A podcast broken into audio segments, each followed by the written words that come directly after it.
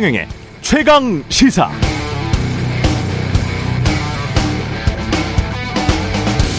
네, 어제 윤석열 정부 1주년이었습니다. 최경영의 최강시사 관련 방송 영상 밑에 달린 첫 번째 댓글.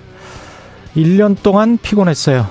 자꾸 다시 들으라 하고, 자꾸 다시 읽어보라 하고, 자꾸 느낌을 가지라 하고, 이 땡땡 바이든 날리면 대통령의 취지는 그런 게 아니다. 주어가 빠져 있다. 우리 국민이 미국과 사실상 핵 공유하며 지내는 것처럼 느끼시게 되실 것이다. 댓글과 연관해서 떠오르는 과거들입니다. 앞으로 4년은 또 어떤 일들이 펼쳐질지 기대가 됩니다. 다만 꼭 한 가지 지적하고 싶은 건 대통령실이나 집권 여당이 소통을 강조하면서도 지난 정권 탓이나 특히 언론 탓을 하는데요. 앞으로 4년은 그런 말 좀 안 했으면 좋겠습니다. 그건 마치 축구 국가대표팀이 월드컵에 나가 경기가 잘 안 풀리니까 지난 대표팀 감독 탓이다. 관중이 충분히 응원을 안 해줬기 때문이다라고 투정하는 것처럼 들립니다. 무엇보다 언론은 대통령을 응원하는 치어리더가 아닙니다. 언론은 권력의 치어리더가 되어선 안 된다. 다시 한번 읽어드릴게요. 언론은 권력의 치어리더가 돼서는 안 된다. 자유민주주의의 상징 미국 언론학 교과서에 다 그렇게 써 있습니다. 언론을 정부의 선전선동 기구처럼 여기는 곳은 북한 같은 공산당 국가들입니다.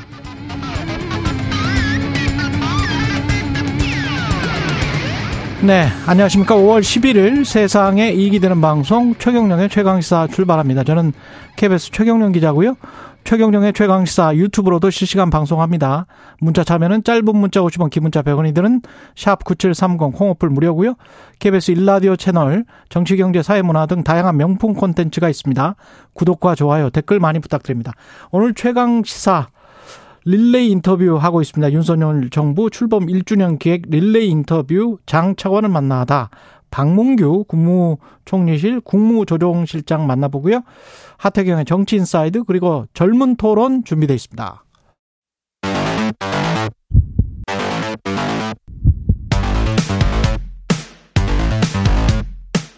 오늘 아침 가장 뜨거운 뉴스 뉴스 unboxing 자 뉴스 unboxing 시작합니다. 민동기 기자 김민아 평론가 나와 있습니다. 안녕하십니까? 안녕하십니까? 예, 어제 그 윤리위원회가 소집돼서 당원권 정지 1년 이거는 김재원 최고위원. 네. 예, 그다음에 태용호 최고위원은 3개월 이렇게 나왔네요. 이제 태용호 최고위원은 당원권 정지 3개월 징계를 내렸는데요. 예. 어, 일단 태용호 최고위원 같은 경우에는 윤리위 개최 전인 어제 오전에 최고위원회에서 사퇴하겠다는 기자회견을 열었습니다. 그랬죠. 그래서 징계 수위가 낮아졌다는 그런 평가가 나오고 있는데요. 두 최고위원은 어찌됐든 이 설화 때문에 윤리위가 소집된 거 아니겠습니까? 아, 황정근 윤리위원장이 반복되는 설화는 외부적으로 당 명예를 실추시키고 민심을 이탈케 하는 해당 행위다. 합당한 책임을 묻지 않을 수 없었다. 이렇게 얘기를 했습니다. 김재원 최고위원이 윤리위 결정 뒤에 페이스북에 글을 썼는데요. 송구스러운 마음뿐이다. 앞으로도 당과 나라에 보탬이 되는 일을 찾아서 계속하겠다. 이런 글을 올렸고 태용호 최고위원도 어젯밤에 페이스북에 글을 올렸는데 결정을 겸허히 수용을 하고 아, 국민들과 당 지도부, 당원 동지들과 윤석열 정부에 누가 된 점을 진심으로 사죄드린다 이렇게 밝혔습니다. 아, 지금 징계 결정대로라면은요 김재원 최고위원 같은 경우에는 내년 총선에 출마할 수 없게 됩니다. 그러니까 음. 국민의힘의 공천을 받아서는 내년 총선에 출마할 수 없게 되는데 지금 대구 경북에서 출마를 준비해 그럼요. 왔거든요. 예. 그래서 언론들의 해석은 징계 취소 가처분 소송으로 일단 뒤집기를 시도하지 않겠느냐. 그러다가 안 되면은 탈당을 해서 무소속 출마를 무소속으로 강행할 수도 있다. 이런 관측이 나오고 있는데 국민의힘은 일단 어, 김재원 최고위원 자리는 사고로 비워두고요. 예. 당원에 따라서 30일 내에 당 전국위를 열어서 어, 태용호 최고위원을 대신할 새 최고위원을 뽑을 것으로 보이는데 예. 한쪽에서는 지금 내년 총선 준비에 박차를 가해야 될 텐데 또 이걸 가지고 또 선거를 하게 되면은 음. 어, 조금 모습 모양이 보- 좋지 않다. 그래서 선거를 꼭 해야 되는 거예요? 그렇죠. 아. 태고 보궐선거 비슷한 걸 해야 됩니다. 그렇군요. 그래서 예. 또다시 당내 선거에 관심이 쏠리면 안 되기 때문에 어떤 그런 비워두자는 의견도 있습니다. 그래서 어. 이거는 조금 상황을 지켜봐야 할 것 같습니다. 근데 이제 그 보궐선거를 이제 규정에는 뭐 하는 걸로 되어 있는데 안 한 사례들이 있어요. 그냥 안 채운 사례들이 있습니다. 빈 자리를. 그냥 안 채우고 갈 수도 있고. 네, 그렇습니다. 어. 그런데 지금 이제 우려가 되는 게 보궐선거 할 경우에 이제 여당 입장에서 좀 우려를 하는 거는 그러면 누구로 채울 것이냐.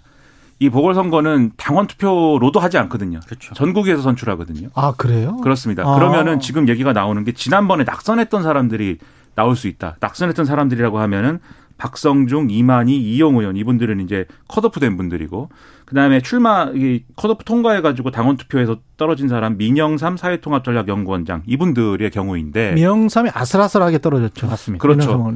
예. 이분들도 사실은 이제 친윤 뭐 이렇게 분류되는 분들이고 지금 이제 여러 가지 설화나 이런 것들로 논란이 많은데 이분들도 어쨌든 논란이 될 수 있는 발언할 수 있는 그런 가능성 있는 분들 아닙니까? 그러니까 이런 것들이 이제 조정이 쉽지 않은 것이죠. 그리고 예를 들면 반대편에 있는 분들 김용태, 허나 뭐 이런 분들이 출마를 하는 거냐? 그렇지 음. 않을 거거든요. 이게 지금 전국에서는 더더욱 이제 불리한 그런 구도기 때문에 어, 언론 예. 보도를 보면 이른바 그 천하용인은 후보 내지 않기로 했다고 합니다. 본인들끼리 네. 이따 김용태 최고위원 나오니까 그때 네. 한번 다시 한번 확인해 보겠습니다.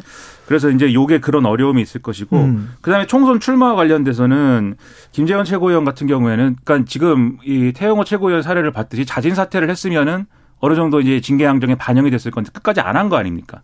아마도 이게 지난번에 이준석 전 대표 때 뭐 이 법적 대응한 이래 그런 사례들이 있지만 그건 절차적 문제였던 거고 지금 절차적 문제가 있다고 볼 수는 없는 거거든요. 법적 대응으로 이 결론 내기 어려울 것 같고 아무래도 무소속 출마까지 고려하고 있는 상황이라고 음. 보이는데 이런 게 있지 않습니까? 여의도 소문.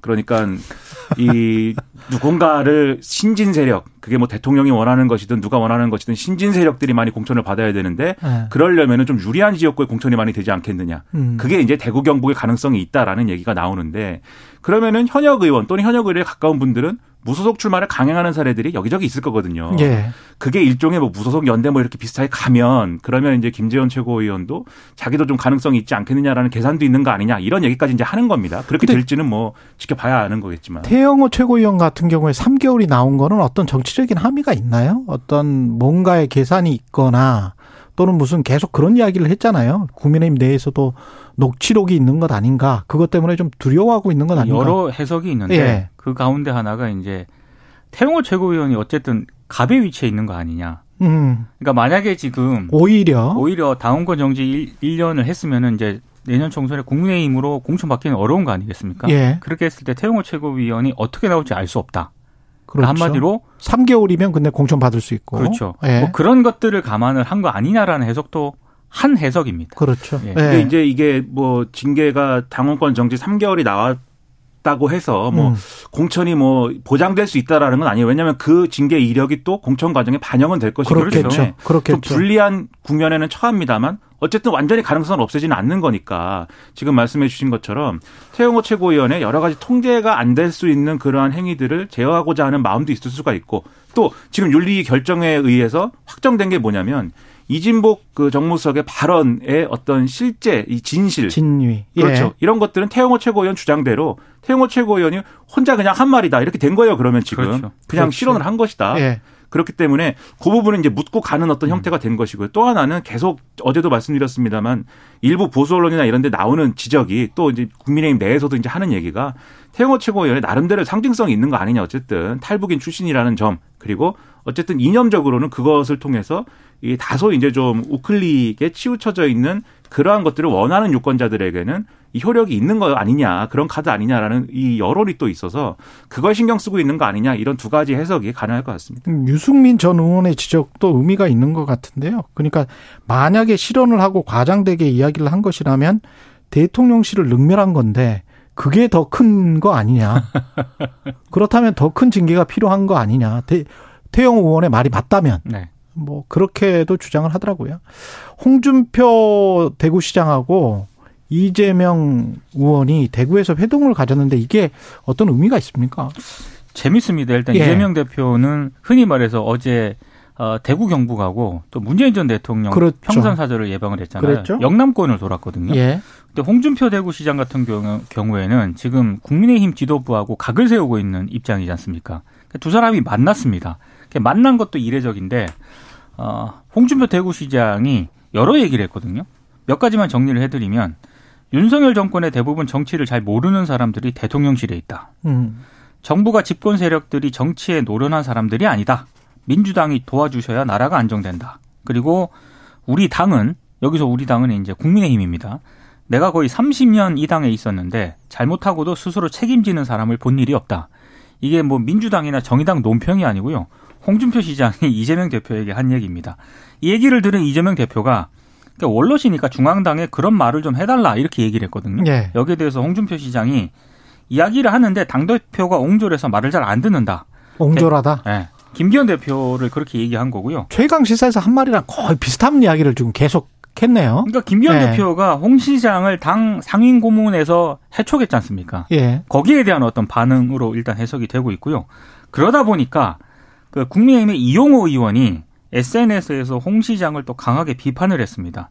우리 당 소속 홍준표 대구시장의 입에서 나온 말이라니 차마 믿어지지 않는다라고 얘기를 했는데 또 묘하게도 이용호 의원 같은 경우에는 태용호 의원 사퇴로 인해 가지고요. 여당 선출직 최고위원 후보로 거론이 되고 있는 또 인물이거든요. 예. 예. 또 홍 시장을 또 강하게 비판하는데 가장 또 앞장서고 있는 상황입니다. 그러니까 이재명 대표가 홍준표 시장을 만난 뭐 명분은 광주하고 대구를 잇는 철도를 이제 만들어야 된다. 그걸 조기 아. 착공을 해야 되니까 논의되고 있는 게 있거든요. 그렇군요. 그걸 좀 빨리 합시다. 뭐 이런 얘기를 하기 위해서 만났다고 하는데 어쨌든 당연히 이제 뭐 현안에 대한 얘기를 안 할 수 없는 거겠죠. 그 여기를 통해서 미묘한 어떤 그림이 그려진 게 사실 이 장면은 이 당, 야당 대표에게 이 민주당이 좀 도와달라 이렇게 얘기하는 장면은 윤석열 대통령이 이재명 대표를 만나서 했으면 상당히 좋았을 그림 아닙니까? 그렇죠. 그러네요. 그러니까 이게 어제도 말씀드렸는데 보수 언론들도 다 그 지적을 해요. 그러니까 야당 대표를 만나야 된다. 그 보수 언론뿐만이 아니고 지금 국민의힘의 원로 그리고 또 좀 중진들 모아놓고 어떻게 하면 좋겠습니까? 조언을 구하면 다그 얘기하거든요. 이재명 대표는 만나야 된다. 근데 지금 안 만나고 있는 상황 아닙니까? 윤석열 대통령이 만나서 빨리 합의할 거풀거 풀어버려라. 그 만나서 좀 예. 도와달라는 어떤 정책적으로 메시지를, 그렇죠 예. 메시지를 주면 그 지켜보는 사람들도 아니 그렇죠. 대통령이 저렇게까지 부탁하는데 야당이 저렇게 매몰차게 계속 밀어붙여 이런 느낌을 가질 수 있기 때문에 그러네. 정치적으로 셈을 해봐도 그게 득이다 이런 건데 안 만나지 않습니까? 근데 홍준표 시장은 만나가지고 그런 얘기를 한단 말이에요. 그렇죠. 그러면 이게 비교가 되는 거예요. 그러니까 사실 윤석열 대통령 입장에서 보면은 굉장히 기분 나쁠 만한 그런 장면인데 역으로 얘기하면 또 이재명 대표 입장에서도 국민의힘의 어떤 상징적인 인물 만나도 뭐 드자비하거나 이러지 않는다. 음. 이런 이미지를 좀 취한 거거든요. 이게 홍준표, 이재명 두 정치인들한테는 윈윈인 그런 그림이 돼버렸다. 그, 그런데 이 윈윈인 그림을 또 국민의힘은 잘 이렇게 좀 이렇게 살살 이제 굴려가서 이걸 네. 또 좋게 만드는 게 좋은데 지금 뭐 언론 보도 보니까 홍준표 시장도 징계하자 이런 얘기 하는 분들이 있대요. 나왔습니다. 그 얘기. 그러니까 네. 이게 좀 좋은 얘기를 하면 네. 그러니까 좀 새겨들을 만한 얘기라고 한다면 뭐 쓴소리로 듣겠습니다. 이렇게 하는 리더십도 필요하다. 국민의힘이 그런 것도 생각을 해야 될 것 같습니다. 그러니까 이재명 대표는 검찰 수사도 받고 있고 재판도 받고 있지 않습니까? 근데 그거는 이제 검찰과 사법부가 해야 되는 역할이고 그렇죠. 지금 이제 야당 대표잖아요. 예. 그러니까 대통령하고 야당 대표는 만나서 또 해야 될 일이 있기 때문에 음. 그걸 좀 구분하는 어떤 그런 게 필요한데 지금 정부가 그런 거를 조금 못 하고 있는 것 같다라는 지적이 음. 아까 김민하 평론가도 얘기했듯이 보수 언론에서도 나오고 있거든요. 예. 조금 기다마 들을 필요는 있는 것 같습니다. 그리고 이재명 대표가 어제 문재인 전 대통령도 만났고 근데 이거는 그냥 소식만 전하고요. 네. 그 민주당 김남국 코인 의원 관련해서 진상조사단을 민주당 내에서 지금 꾸립니까? 꾸리기로 했고요. 꾸리기로 했고요. 일단 네. 팀장은 지금 수석 사무부총장인 김병기 의원이 팀장을 맡기로 했고 구성원으로서는 이용우, 홍성국, 김한규 의원이 이제 선임이 됐습니다. 그리고 지금 어 어, 민주당 같은 경우에는 김남국 의원이 가지고 있는 이른바 그 가상자산 있지 않습니까?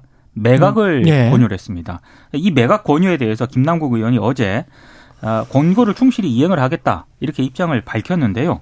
그러니까 민주당이 지금 자체 진상에 나선 가장 큰 이유는 더 이상 방치할 수 없다 이런 판단에 따른 것으로 일단 보이고요.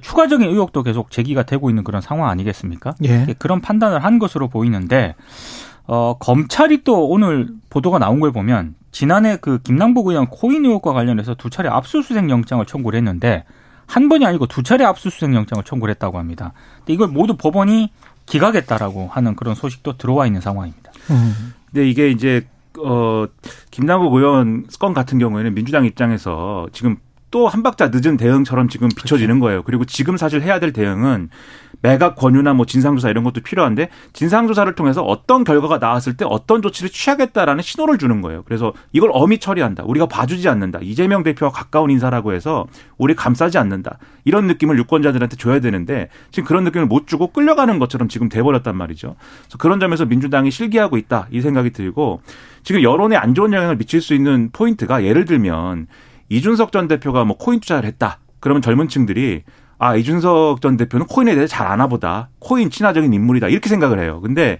민주당의 누군가가 코인 투자로 돈을 많이 벌었다.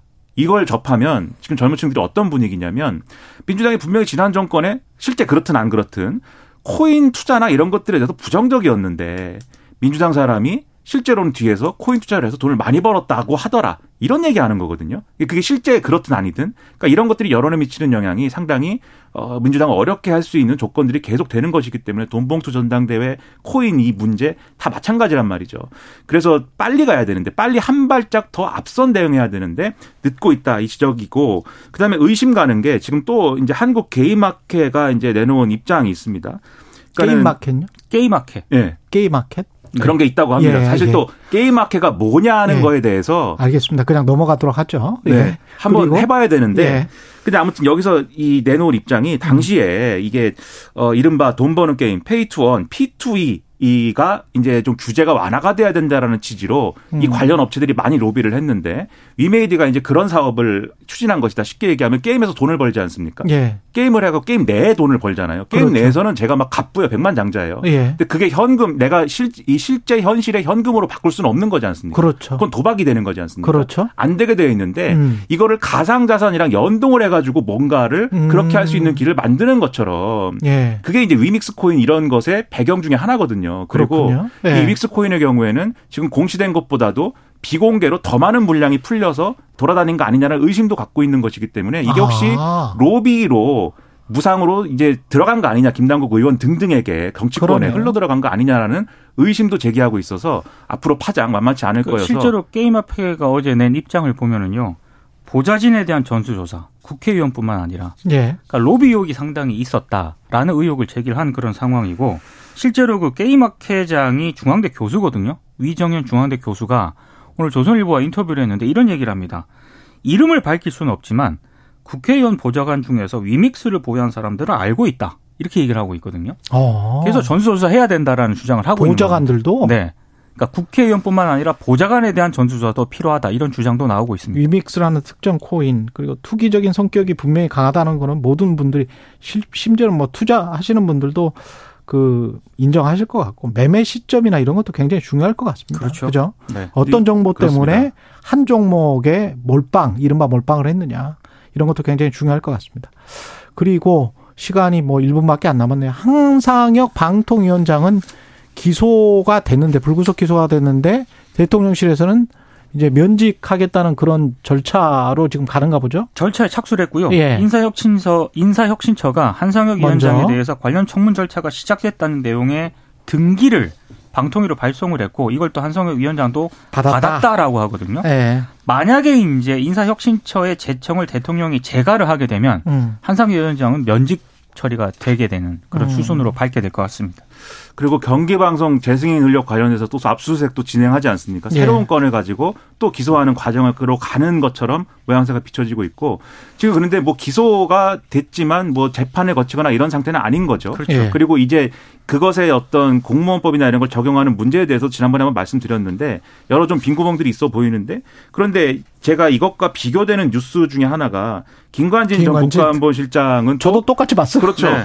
군 개혁과 관련된 기구에 지금 네. 재판에서 뭐 1심, 2심 뭐 이렇게 가고 있는 거고 유죄 인정된 것들이 있는데도 항소심에서 유죄 인정 받았죠. 유죄 인정 받았어요. 그렇죠. 네. 민간위원으로 쓴다는 거 아닙니까? 그럼 국민들이 보기에는 이게 뭐 구체적인 법리를 적용하면 이건 민간위원이기 때문에 아닐 수 있다 이렇게 할 수 있을지 모르지만 법원에서 유죄 판결 받았는데 그냥 쓰는 거고 대통령실에서 그렇죠. 이게 예. 형평성 문제로 비춰진단 말이죠. 기소만 돼도 면직해야 된다는 거고 그렇죠. 굳이 이렇게 해야 되는 이유가 따로 있는 거냐 의심이 좀 커질 것 같습니다. 뉴스 unboxing 민동기 기자 김민아 평론가였습니다. 고맙습니다. 고맙습니다. KBS 1라디오 최경영의 최강시사 듣고 계신 지금 시각 7시 39분입니다.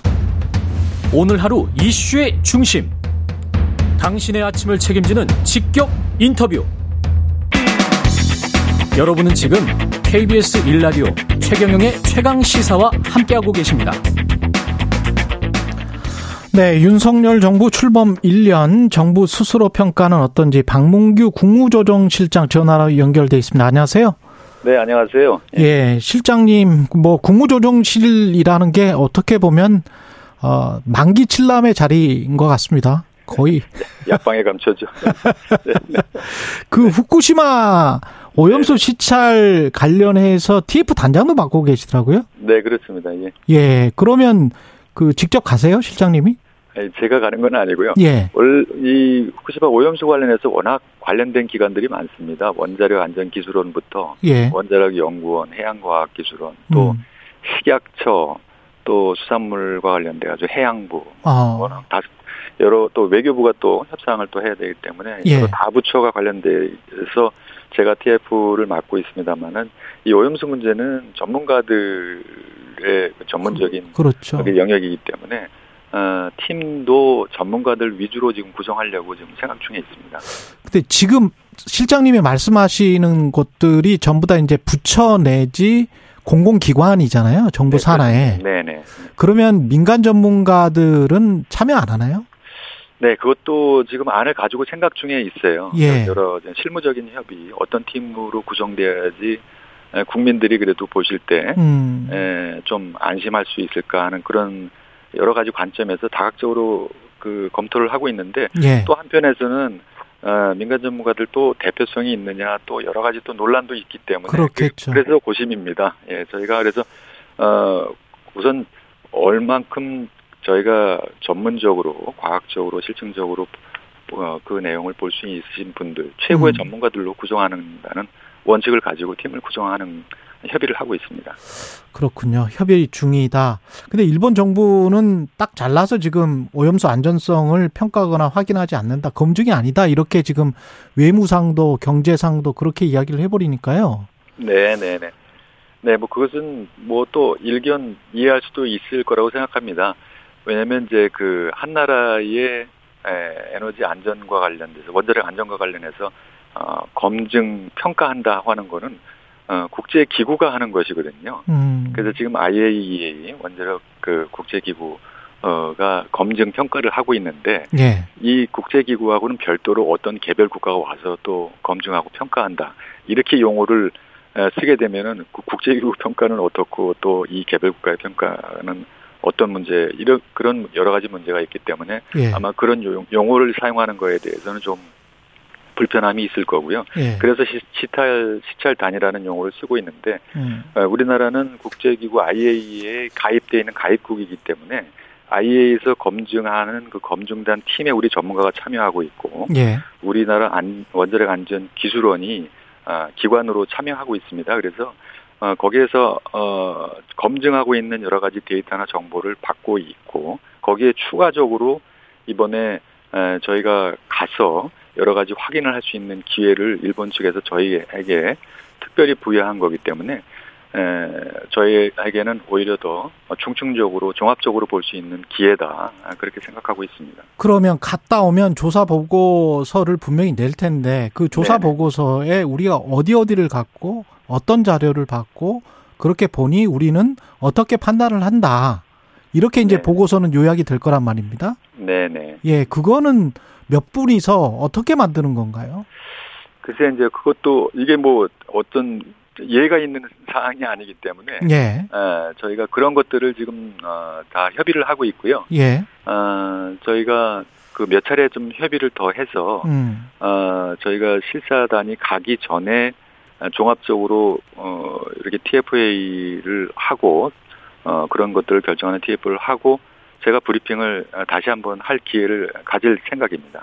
그러면 조사위원회 명단이랄지 조사 보고서는 분명히 공개는 하겠죠? 네, 그거는 어, 조사 보고서도 어, 우선 IAEA 조사 보고서가 발표가 되는데 예. 어, 저희가 가서 그 실사단의 실사 아, 그 결과 또는 그런 내용들은 제가 이제 브리핑 그 갔다 오신 그 단장들 이 아마 그 브리핑을 할 예정이고요. 예. 어, 정확한 최종 보고서를 언제 어떻게 할지는 조금 더 어, 저희들이 내부적으로 더 검토를 해 봐서 해보고 예. 어, 그 여부도 제가 브리핑을 할 때 최종 가기 전에 브리핑을 가기 할 때 전에? 발표를, 예. 그러면 가기 전에. 조사위원 명단은 당연히 공개를 할 것이고. 네 전체 명단을 공개를 할지 어, 어떤 어, 어느 기관 소속의 전문가로 구성이 됐다 하는 어, 그런 것들을 공개할지 어, 그것도 지금 내부적으로 지금 검토를 하고 있습니다. 예. 이게 뭐 산재랄지 뭐 여러 가지 관련해서 항상 위원 명단 공개가 또 그 민감한 사안이라서 그걸 공개를 네. 안 하면 네, 네, 과학자들이 본인의 이름으로 나가는 것과 네. 그 어떤 기관 뒤에 숨어버리는 것과 우리 기자들은 건물 뒤에 숨는다고 하거든요. 네, 네.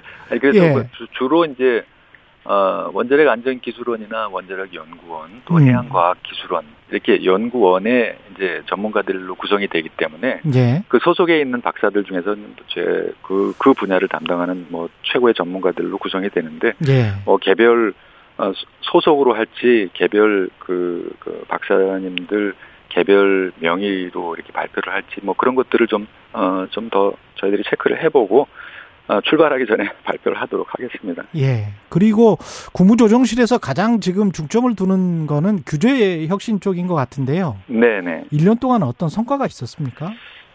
네, 저희 뭐 어느 정부도 예. 규제 개선 노력을 많이 해왔고요. 예. 아, 이 규제 개선이라는 게 정부가 제도를 운영을 하면서 조금 더 효율적으로 좀, 어, 또 정부가 좀 더 효율적으로 운영하기 위한 그런 노력의 일환으로 규제 개선을 하고 있는데 특히 이제 이번 윤석열 정부에서는 어, 이제 국민 생활의 불편을 초래하는 그 행정 편의적인 그런 제도, 시장 경제 발목을 잡는 그런 제도, 어, 옛- 제도가 너무 오래돼서 시대 변화를 쫓아가지 못하는 그런 제도, 이런 것들을 좀 중점적으로 개편을 해보자, 개선을 해보자. 그래서 지난 1년 동안에 약 한 1027건의 에, 규제 개선 성과가 있었는데 음. 에, 이 숫자는 저희가 다 모든 규정을 다 어, 고치고 완료된 숫자입니다. 예. 아, 법안을 내놓고 기다리는 게 아니라 다 완료된 게 한 1020건 정도 되고 완료된 게 천건이 네, 넘는다. 예. 네. 그리고 법안을 내놓고 기다리고 있는 것도 한 80여 건 정도 되겠습니다. 예. 네, 네, 네. 어떤 효과 같은 게 있나요? 경제 효과 같은 거? 네, 그렇습니다. 여기 그 예를 들어서 뭐 어, 산업단지의 화학 단지라고 지정돼 있는 그 단지에 예. 어 그 어, 폐플라스틱을 재활용하는 어, 그런 업종은 기존의 화학 단지에 들어갈 수가 없었는데 어. 코드가 없어서 못 들어가는데 이런 것들을 어, 조금 더 확대해서 그 코드를 부여해서 예. 입주할 수 있게 한다든지 예.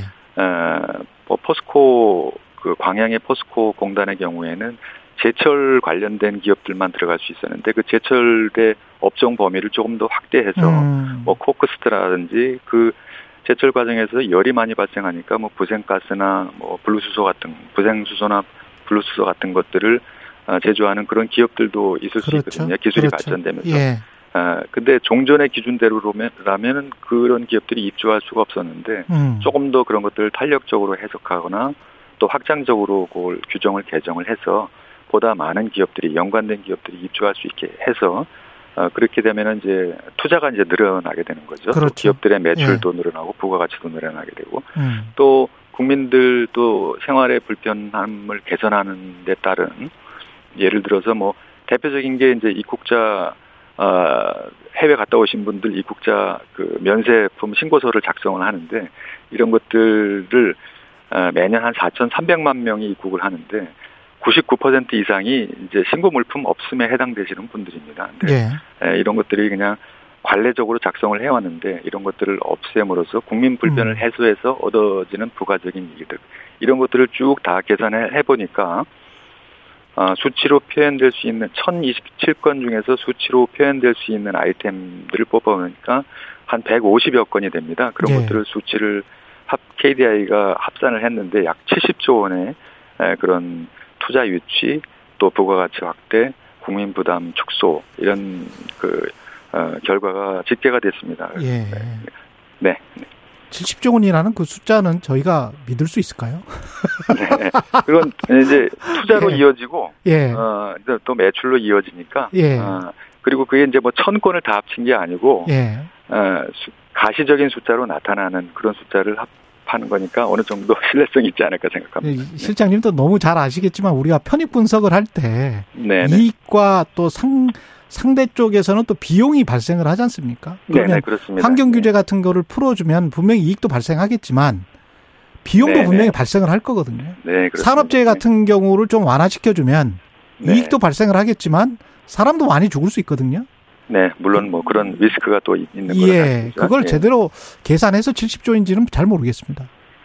네, 아무래도 네, 전문가가 또 하나 예를 더 말씀을 드리면 예. 섬 지역에 이제 선박으로 그 어, 이제 에어컨의 냉매라든지 예. 뭐 이런 것들을 그런 가스를 이제 섬 지역에도 이제 배달을 해야 되는데 예. 지금 선, 선박 운송법상에서는 이 이런 가스가 위험 물질이기 때문에 선박으로 운송할 수 없도록 규제를 해 왔습니다. 그러다 음. 보니까 섬 지역에 거주하시는 분들 280개 섬 지역에는 사실 그런 냉매조차도 어, 공급이 안 되는 어, 그래서 거기에 뭐그 어, 자영업을 하시는 분들 이런 프로판 가스를 써, 써셔야 돼, 음, 쓰셔야 되는 분들은 예. 사실 굉장한 불편을 겪고 있었, 있었습니다만은 이런 것들을 규제를 할 때 그러면 어, 선박에 위해가 갈 수 있는 걸 무릅쓰고 그냥 다 허용을 해주냐 그런 것들은 아니고 아 그러면 아 용기를 어떤 규격으로 한다든지 사이즈를 얼마 이상으로 그러네. 해서는 안 된다든지 이런 안전 장치를 가지고 그런 규제를 해, 해제를 해서 그런 그 섬지역 거주민들이 좀 불편을 해소할 수 있는 그런 방안을 어, 그런 보완 대책을 강구하면서 규제 완화를 추진하고 있다 그런 말씀드리겠습니다. 규제 혁신에서 새로운 기술 때문에 융합 제품이나 새 제품들이 많이 나와서 그런 것들은 좀 탄력적으로 운영하는 거는 굉장히 좋은 거는 같은데 또 한편으로는 또 어, 뭐가 다른 게 또 있을 수가 있으니까. 네, 네, 네. 그게 바로 이제 그 성장이나 이런 쪽으로 이어 뭐 어떻게 보십니까? 최근에는 뭐 구조적이긴 합니다만 성장률이 0.3% 1분기가 그렇고 설비 투자는 오히려 지금 감소를 했단 말이죠. 네. 언제나 좀 좋아질까요?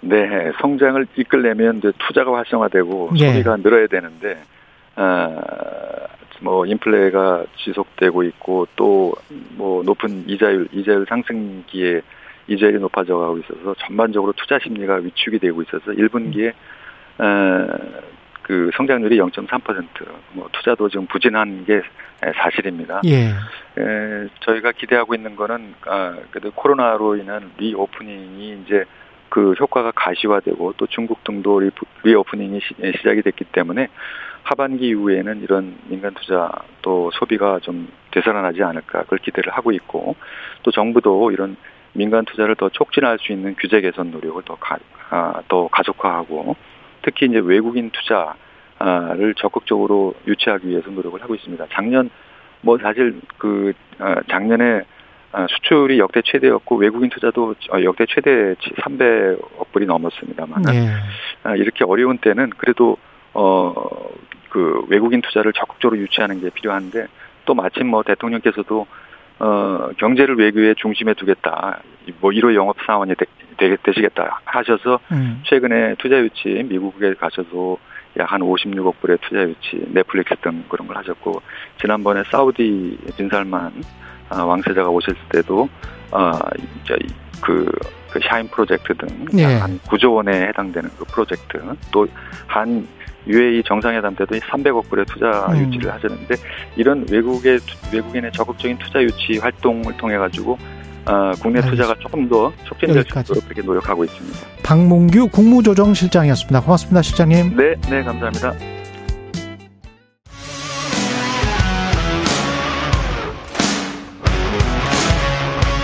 오늘 하루 이슈의 중심 최경영의 최강 시사.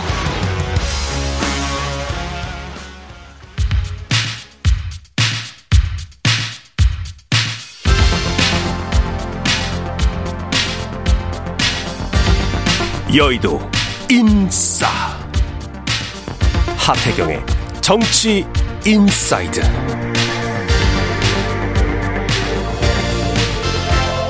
네 여의도의 정치 인싸 하태경의 정치 인사이드 국민의힘 하태경 의원 매달 월간으로 모셔서 여의도 정치의 뜨거운 현안들 예리한 하태경 의원의 시각과 말로 풀어보고 있습니다.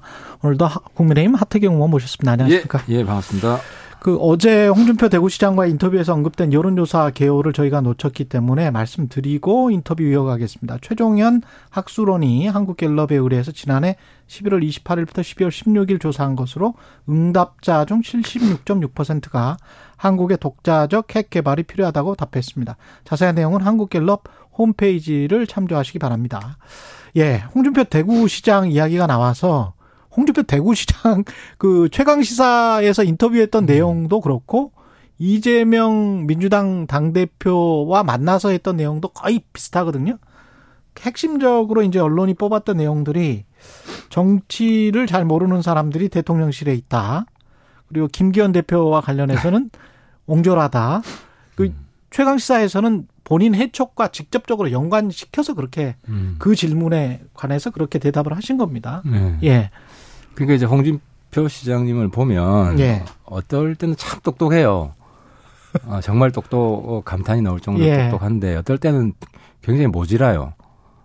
이제 그러니까 좀 사리 분별력이 그 상당히 떨어지는 10, 10, 년 이상 차이가 나지 않으세요 연배가? 아니 뭐전 대등하게 이야기를 합니다. 네.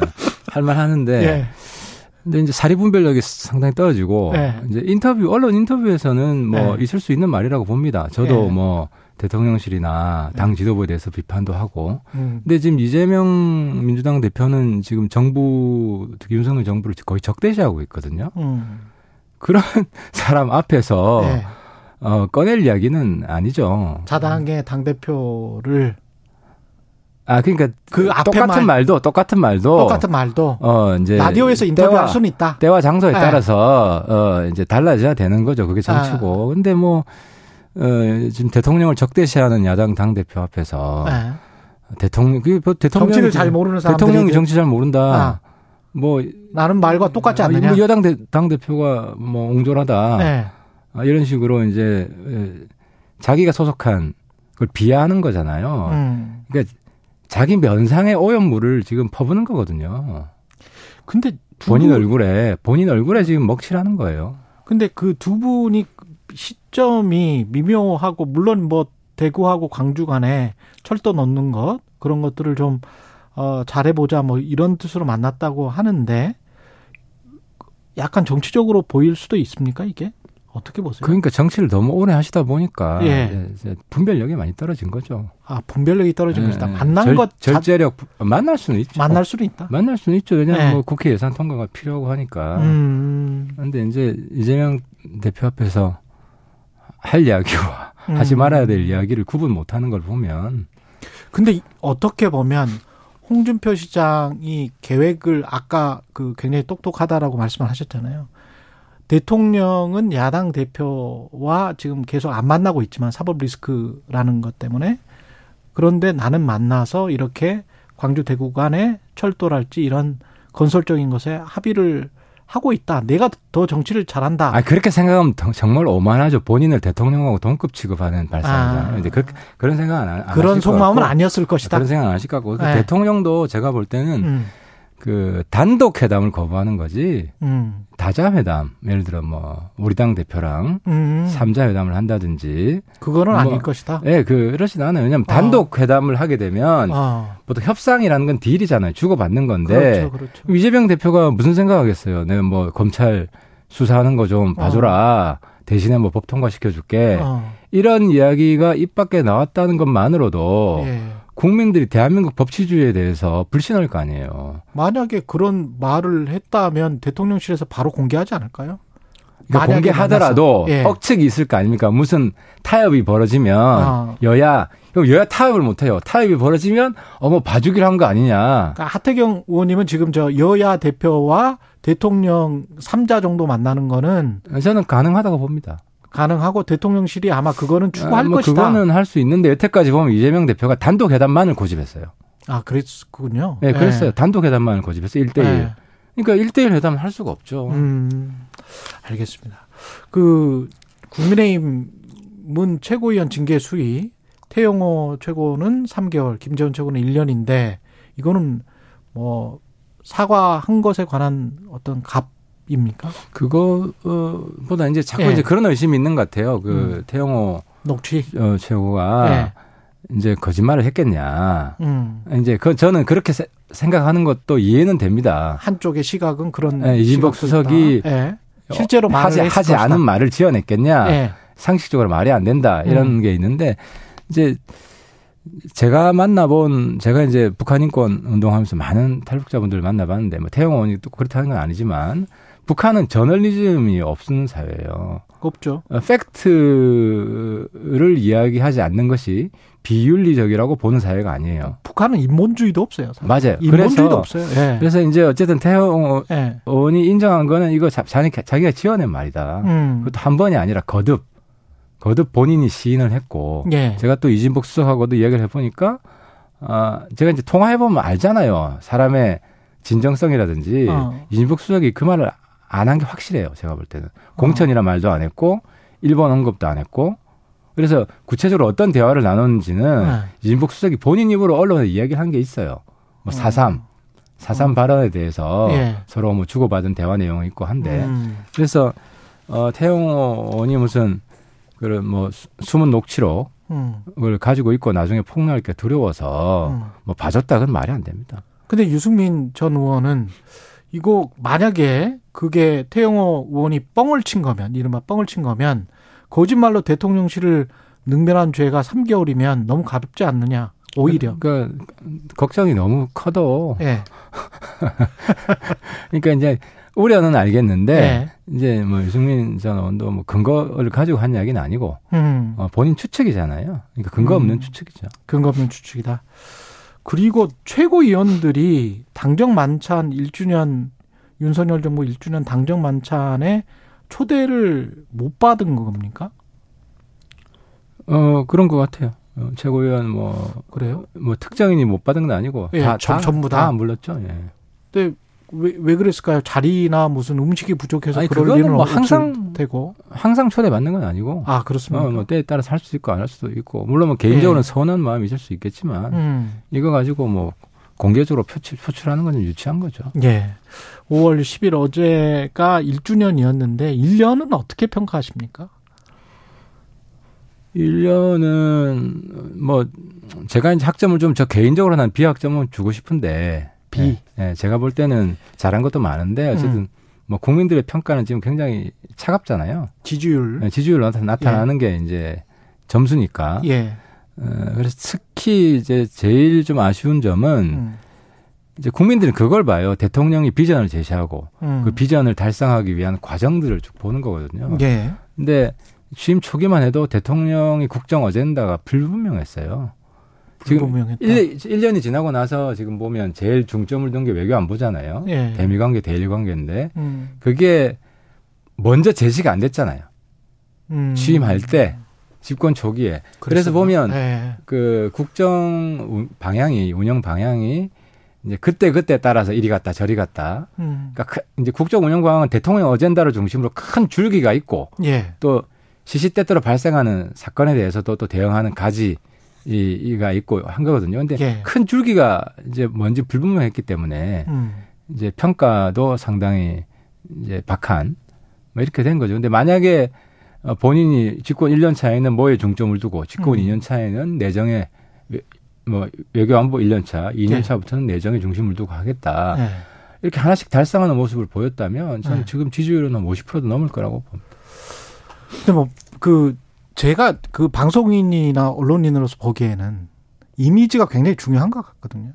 근데 국민들한테 기억되는 게 사실은 바이든 날리면 뭐 그다음에 아랍에미레이트에 적은 이란 뭐 이래 가지고 대통령이 어떤 실언을 하면 대통령실이나 정부에서 또 긴급하게 해명을 하고 그, 그 과정에서 뭐가 진실인지 왔다 갔다 하고 그런 게 이제 한 서너 번 있었잖아요. 그렇죠. 대통령 실언도 어, 지지율이 낮은 한 요인이긴 하죠. 그러, 중요한 요인이긴 하고. 예.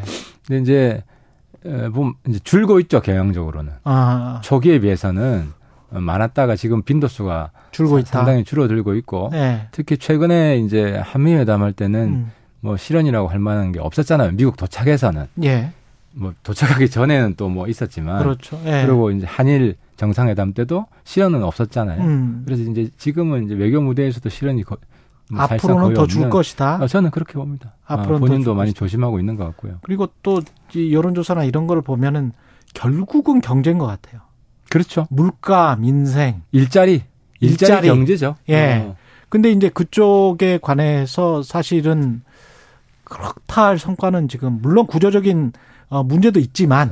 그러니까 이제 네. 지금 일자리가 늘어날 수 있는 좋은 조건이긴 해요. 왜냐하면 음. 기업들이 특히 네. 미국, 유럽 쪽 기업들이 중국 들어가는 걸 꺼려하거든요. 네. 그래서 중국 그 대만도 더 위험하잖아요. 음. 대만 안보 리스크가 우리보다 더 그러, 크고. 그렇죠, 그렇죠. 그래서 이제 우리나라를 이제 투자하고 싶어하는 기업들이 많은데 음, 음. 제가 이제 대통령하고 직접 어, 대화를 좀 해보니까 음. 그때 만났을 때 그 외국 기업들이 민주노총, 강성노조를 음. 상당히 우려한다. 네. 그래서 저는 외국 투자 유치가 일자리랑 직결되고 국내 기업들의 국내 투자는 거의 한계가 정해져 있는 거 아닙니까? 네. 그래서 특, 예를 들어서 뭐 giga factory, 음. 그 테슬라 이런 이제 기업들이 들어오고 싶은 마음이 있대요. 네. 근데 테슬라 측에서 어, 민주노총이 상당히 우려된다. 그래서 음.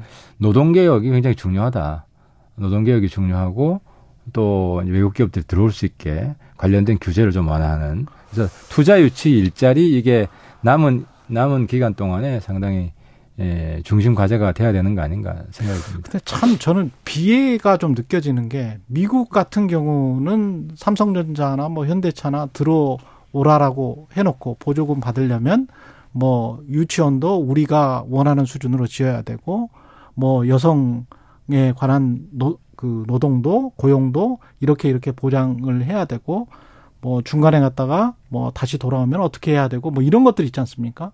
그다음에 뭐 노동과 관련해서 뭐 거의 잘 아시겠지만 시간의 수당 시간의 수당이랄지 그 수당들 그 시간당 수당이랄지 뭐 이런 것들에 관해서 굉장히 국회의원들이 더 많이 받기 위해서. 아, 그건 우리도 마찬가지죠. 우리도 마찬가지인데. 근데 우리는 오히려 이제 나, 핵심은 낮춰라. 아니, 낮춰 낮춰야지 아니, 뭐 제가 볼 때 자본이 들어온다 이렇게 이야기를 아니, 앵커가 외워가시면 안 되지. 아니 아니 왜 그 앵커가 디... 외고 가시면 안 되고 제 이야기 들어보세요. 예, 예. 제가 답변을 드리니까. 아니, 갑자기 화내실 필요는 없고. 아니, 그 외고 가시면 안 되죠. 제가 외국한 건 없어요. 그러니까 예. 우리도 노동자의 복지는 중시하는데 예, 예. 미국은 유연 해고제가 있잖아요. 예. 그러니까 노동자의 유연성이 가장 중요한 과제인 거예요. 음. 한국은 노동 유연성이 세계에서 거의 하위권입니다. 음. 그래서 기업 투, 기업 투자가 예. 이게 상당히 저조한 이유이기도 하고 예. 그래서 노동 개혁의 가장 중요한 과제는 노동 유연성이다. 예. 그 말씀을 드리는 거죠. 노동 복지를 누가 반대합니까? 한국 국회의원들은 한국 노동자들 복지를 경시한다 이런 식으로 하시면 안 되죠. 제가 그런 말 한 적이 없고. 아, 방금 그러셨잖아요. 아니 미국은 그렇게 이야기를 하는데 그리고 이거 복합적으로 그러니까 미국 된다. 국회의원은 미국 노동자들 복지 이야기하는데 한국 국회의원들은 네. 한국 노동자 복지 이야기 안 한다. 제 앞에서 그런 말씀하시면은 한국 국회의원들은 노동자 복지 이야기 안 아, 한다라는 제가, 말은 참을 수가 없죠. 의원님이 덧붙이신 아, 말이에요. 아, 사과하셔야 돼요. 의원님이 덧붙이신 말이라고요. 한국 아니 방금 비교를 하셨잖아요. 아니 국회는. 비교를 한 거하고 덧붙인 거하고는 다르죠. 앵커가 사람 불러놓고 싸움 벌입니까? 아니, 아니, 싸움을 먼저 거셨잖아요. 먼저 거셨잖아요. 한국 국회는. 아니, 무슨 말씀 하시는 거예요? 그러면은 그런 식으로 말씀을 하시는 거에 관해서 제가 팔로우 캐스천도 못 합니까? 제가 이제 방송 자리라서 많이 참는데. 저도 한국, 참습니다. 한국 국회의원들은 노동자 생각, 복지 생각 많이 합니다. 제가 환노이도 했고. 하, 하원님이 그러시는 걸로 알겠습니다. 하원님, 하원님은 그렇게 그 아, 시청자들한테 예. 별내고 예의도 아니고 예, 예. 그렇게 생각하시는 좀 자제하셔야지. 앵커가 더 싸울 싸움. 아, 의원님이 뭐, 먼저 화내셨어요. 아 화낼 말 하셨잖아요. 아이, 그냥 그냥 그 정도 합시다. 일본 오염수 관련해서는 시찰단이 가는데 가는데 이거는 그 어떻게 보십니까? 아까 그, 그 박문규 국무실장이랑도 그 이야기를 했습니다만은. 그러니까 이제 용어 정정부터 좀 예. 필요한데 엄밀하게 오염 처리수죠. 오염수를 방류하면 안 되죠. 음. IAEA가 오염수 방류하게 내두겠습니까? 그러니까 오염수를 한번 걸른 음. 오염 처리수에 대해서 그러니까 역할 분담이 좀 되고 있는 것 같아요. IAEA는 오염 처리수가 방류할 만한 정도로 여과돼 있는가, 정화돼 있는가 이걸 보는 것이고 우리 한국 시찰단은 그 처리 과정 그러니까 처리 과정이 처리 과정을 검증하는 것인데 처리 과정이라고 하는 거는 그 여, 정화 장비 정화 장비가 제대로 작동, 작동하느냐 그리고 그 장비를 운영하는 인력은 충분히 능력과 자격이 있느냐 이걸 보는 거고 음. 실제로 한국은 두 번 검증을 하는 거예요. 한국이 지금 11개국이 지금 검증단에 들어가 있거든요. IAEA 검증단에. 거기 한국 사람이 있습니다. 한국 대표가 있고, 그러니까 한국 대표는 오염수, 오염 처리수 여기에 대한 데이터도 확보하는 것이고 또 오염 처리 과정에 대한 그 앞단 과정이죠. 여기에 대한 데이터도 확보하기 때문에 음. 국민들한테 좀 더 꼼꼼하게 우리가 검증했다라고 말할 수 있는 거죠. 예. 민주당은 돈봉투 의혹 그 다음에 또 김남국 의원의 코인 논란이 이거는 핵심은 뭐라고 보세요? 그러니까 지금 사건의 본질이 지금 전환되고 있는데 예. 초기에는 이해충돌 사건 로 보였죠. 예, 보여지는데 예. 지금은 코인 뇌물 사건. 코인 뇌물이다. 사건 이렇게 좀 전환된 그런 의혹이 있어요. 정황이 아. 지금 나타나고 있는데 예. 어떤 왜 그러냐면은 점에서? 자기가 공개하지 않은 지갑이 있다는 거 아니에요. 그러니까 한 어. 최고가 기준으로 볼 때 한 60억 지금은 좀 떨어졌지만 똑같은 위믹스 투자. 예, 그죠. 위믹스 아. 기준으로 최고가 기준으로 60억인데 예. 지금 공개하지 않은 지갑에 한 26, 7억 내지 40억까지 추정치는 좀 언론마다 다르던데 음. 20에서 40억이 추가로 더 있다. 이게 본인이 공개하지 않았어요. 예. 근데 이제 이게 공개하지 않은 계좌 계좌 같은 게 있는 거네요. 그렇죠. 지갑이라는 그렇죠. 게 그렇죠. 지갑이 있는 거고 이게 예. 최고가 기준입니다. 예. 그리고 어 게임 학회장 이야기가 음. P2E 업계라고 있습니다. P2E 업계는 쉽게 말하면 고스톱 마니가 있잖아요. 음. 그걸 현금을 쓸 수 있게 하는 거예요. 그렇게 하자라고 막 그 이야기를 했던 사람들 게임 업계가 있어요. 예. 그 P2E 지금 옹호하는 업계인데 예. 김남국 의원이 앞장을 섰더라고요. 아. P2E 허용하자고. 그리고 심지어 이재명 대선 공약에 들어가 있어요. 그거 아 민주당의 당론이죠. 대선 공약에 들어가 있어요? 네, P2E 아. 허용이. P2E 허용. 제가 굉장히 잘 아는데 예. 그 파트를 우리 당에서는 제가 책임졌거든요. 그때 그러면 국민의힘 같은 음, 반대했죠. 반대했다. 왜 반대했냐면 음. 이 잘못하면 게임판이 도박판 된다. 어. 아, 굉장히 사행성을 부추기는 요인이 있기 때문에 음. 이제 위험하고 음. 그래서 이제 대선 때 우리는 반대 입장을 냈었고 했었다. 민주당은 찬성 입장을 냈었고 어. 김남국 의원이 앞장을 섰어요. 그리고 실제로 P2E 허용하자는 토론회도 김남국 의원이 주최를 했고 그 냄새가 많이 난다. 아 그렇죠. 그러니까 예. 이, 이, 선후 관계가 음. 만약에 본인이 그런 코인을 음. 받고 이 대가성으로 P2E 허용하는 음. 왜냐하면 민주당이 다수당이기 때문에 예. 민주당 일당만으로도 처리할 수 있잖아요. 예. 그것 때문에 많이 올른 거예요. 어. 이건 규제 이 코인 코인 가격이 규제 완화가 되면 확 오를 수 있거든요. 허용을 그렇죠, 준다 그러면 그렇죠, 그렇죠. 그렇죠. 이제 예. 그렇기 때문에 지금 정황들은 음. 어, 코인 뇌물 사건 정황이 나오고 있다는 거죠. 코인 코인 뇌물 사건, 코인 뇌물 사건 의혹이 있다. 그러면 민주당은 코인 매각을 지금 일단 권유하고 받아들일 것이다. 이 대응은 뭐 그냥 별 의미가 없다라고 지금 아니, 매각을 하더라도 예. 그게 100%냐. 숨기, 아, 또 다른 지갑이 어, 있기 때문에 숨기고 있는 게 없느냐 이게 중요한 거죠. 그러네요. 그리고 무엇보다 만약에 그게 이제 원인과 결과로 연계돼 있으면 그거는 또 다른 문제네요. 그러니까 검찰 수사도 필요하다고 검찰 보세요? 영장에 예. 정치자금법 위반이다. 그러니까 이제 부적절한 돈을 불법 자금을 받았다는 거거든요. 정치자금법 위반은. 영장에 그런 게 있어요. 어, 제 아, 보도가 됐어요. 아. 그래서 정치자금법 위반인데 예. 이게 정치자금과 뇌물의 차이는 대가성이 있느냐 없느냐거든요. 음. 근데 이제 P, 2 e 업계에서 음. 어, 그런 좀 입법을 해달라, 통과시켜 달라 예. 예, 예. 이런 이런 대가를 이제 이유로 코인들이 공짜 코인이 들어왔다면 음. 이건 뇌물죄가 되는 그러면. 뇌물 아니냐? 예. 여기까지 듣겠습니다. 국민의힘 하태경 의원이었습니다. 고맙습니다. 예, 반갑습니다. 여러분은 지금 KBS 1라디오 최경영의 최강 시사와 함께하고 계십니다.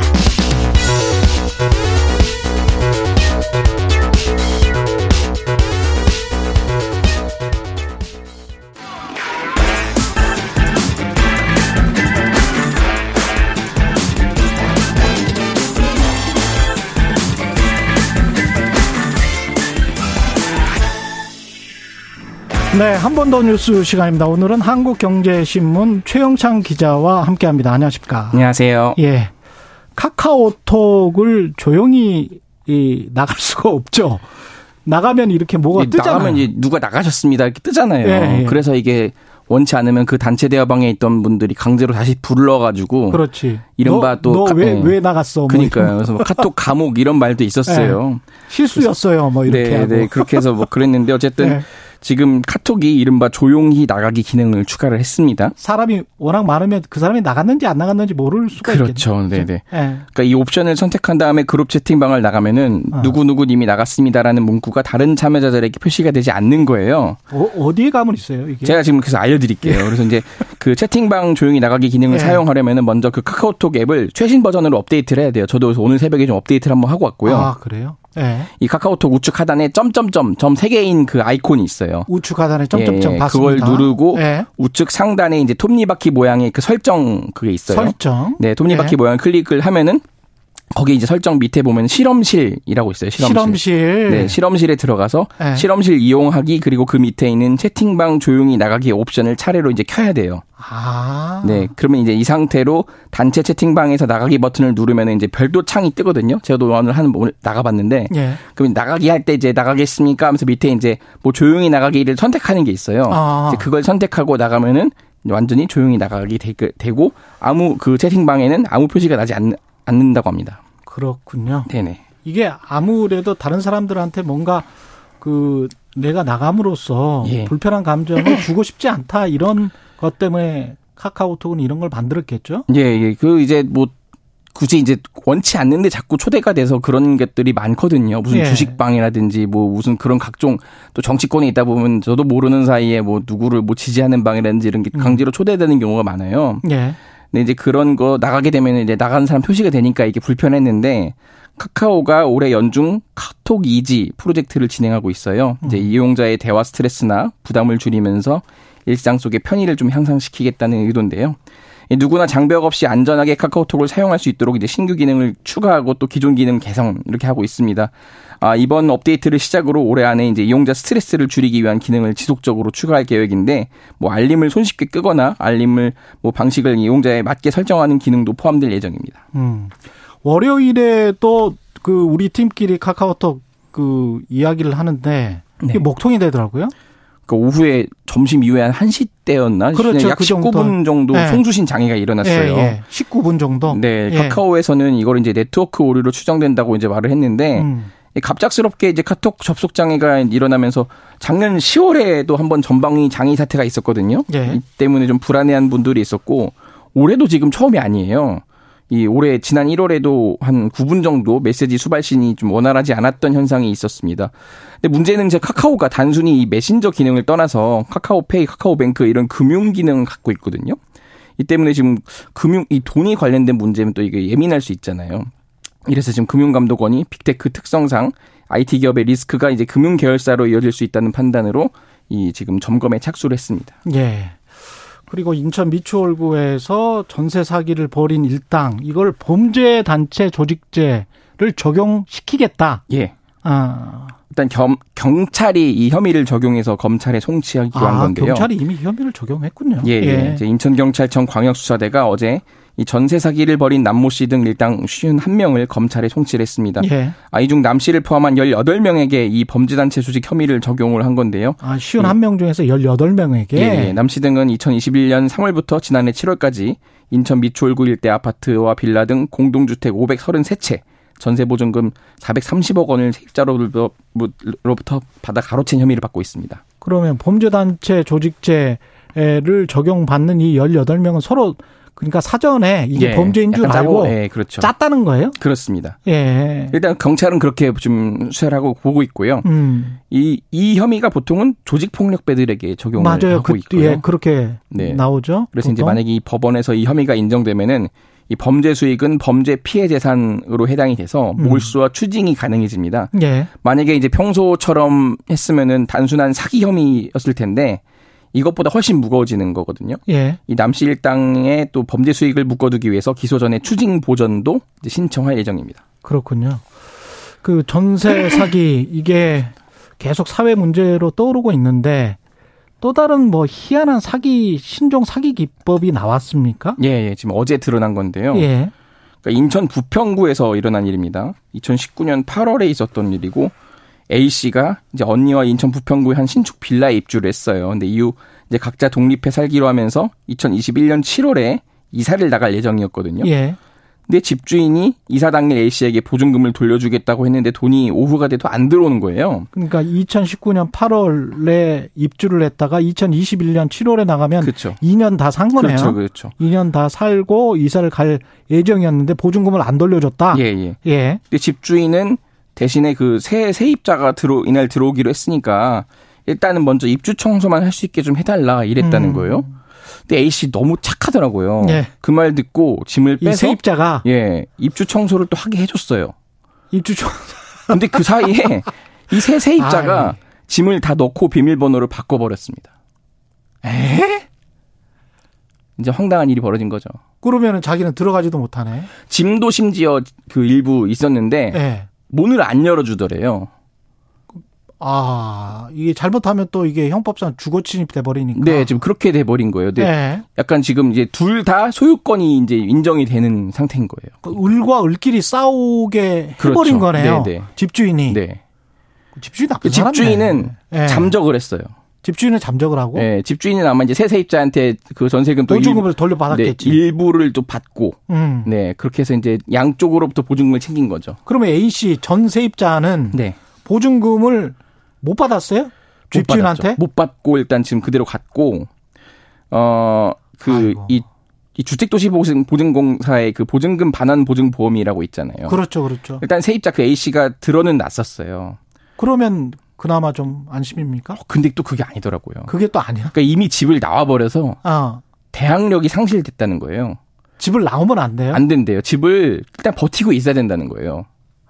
그러니까 물건이 있는데 그 안 되냐 했더니 그거가 안 된다. 몸이 있어야 된다. 몸이 있어야 된다. 네. 그 허그에 이제 면책 규정이라고 또 있는데 이 경우에가 잘 드러나야 돼, 이거. 네. 이게 그러니까 해당되지가 않는다는 겁니다. 그래서 절... 보증금 대위 네. 변제가 네. 불가능하다 이런 통보를 받은 거예요. 그러니까 이사를 하더라도 절대 그 집에서 그냥 빈 방에서라도 계속 자고 돼요. 네. 자고 먹고 그래야 되는 네. 거군요. 버티고 있어야 예. 대항력이 생기고 예. 그래서 이제 졸지에 집 밖으로 나오게 된 A 씨가 결국은 소송을 할 수밖에 없었고요. 예. 1년 넘는 소송을 벌였어요. 그 끝에 법원에서 그 을과 을끼리 화해를 하라 이렇게 권고를 했어요. 을과 을끼리 네. 화해를 하라. 네네. 네. 그래서 그러면 집주인은 아직도 돈을 안, 안, 안, 돌려주고? 그렇죠. 그래서 지금 새 임차인이 결국 이사를 갔습니다. 집주인은 어딘 어딘가로 지금 사라진 거네. 그러니까. 그렇죠. 그래서 이 집, 이 집주인이 지금 최근에 알고 보니까 이런 인천 지역에 이런 사람들 중에 또 한 명이었다. 또 이렇게 지금 나왔습니다. 이 지금 보도된 이 야. 무슨 뭐 이른바 건축왕 이 사람은 아니지만 어쨌든 수백 채를 또 갖고 있었던 그런 사기범이었던 거고요. 저도 한 14번 정도 이사를 다녔기 때문에 이게 좀 약간 좀 불안해요. 이사 날. 꼭 이것 때문에. 그렇죠. 보증금을 네. 진짜 돌려받을 수 있, 있을까? 오전에 빨리 돌려받아야 오후에 이사할 텐데 뭐 이런 생각 때문에 굉장히 불안하거든. 사실 세입자들 입장에서는. 아유. 정말 힘드네요. 예.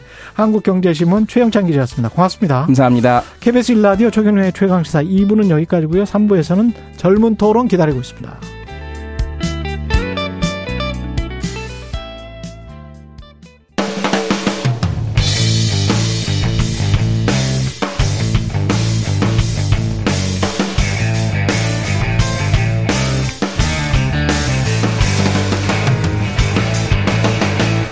최경영의 최강 시사.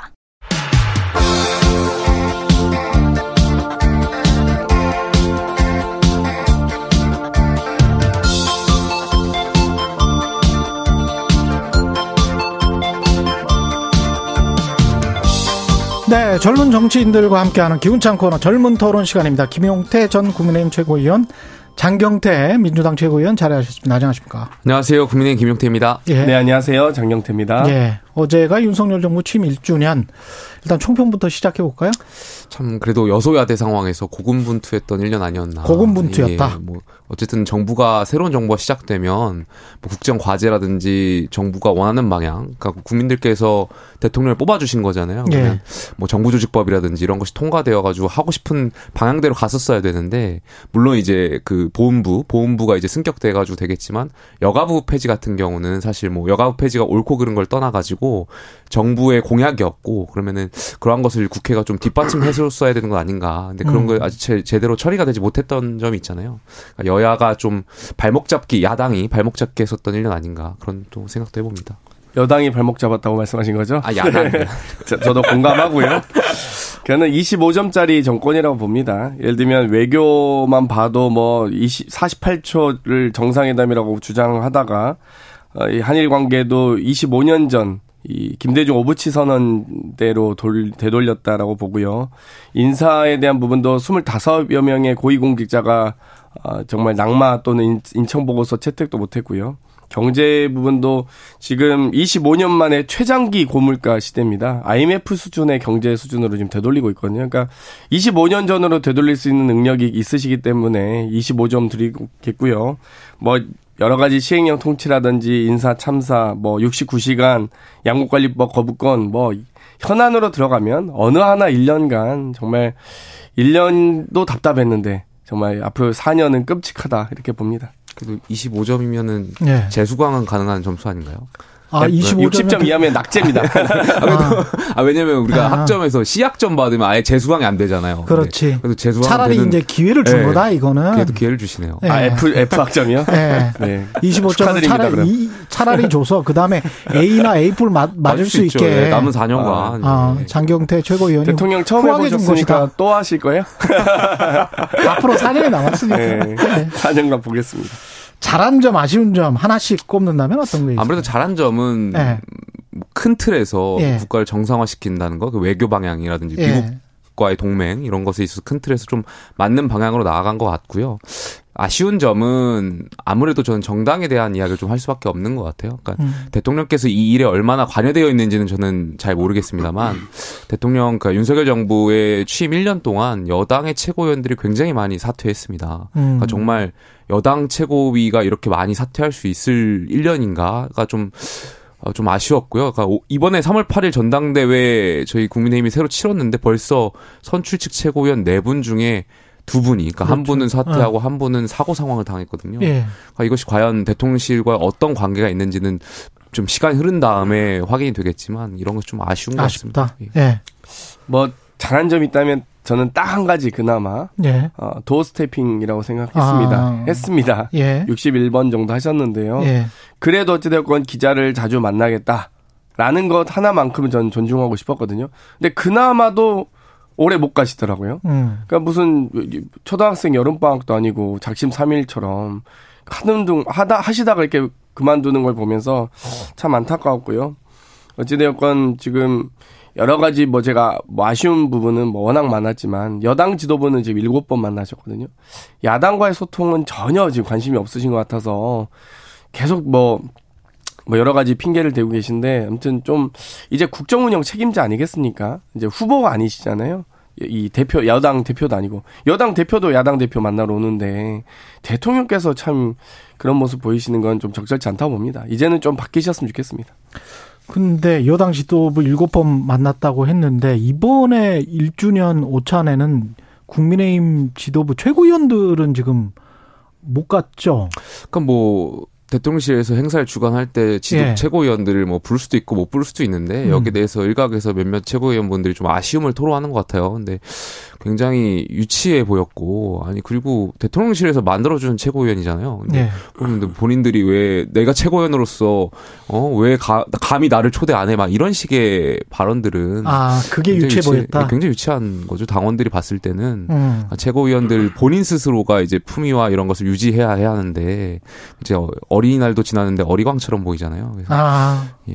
그렇게 볼 수도 있겠습니다. 네. 사실 이제 보니까 대표만 가신 거면은 뭐 그럴 수 있다고 보는데 네. 정책위 의장까지 가셨더라고요. 근데 어. 당 서열은 대표 원내대표 최고위원 순입니다. 그렇기 아, 때문에 됩니까? 정책위 의장이 참석한 자리에 최고위원이 빠졌다? 이것 자체는 심각한 문제라고 보고요. 어.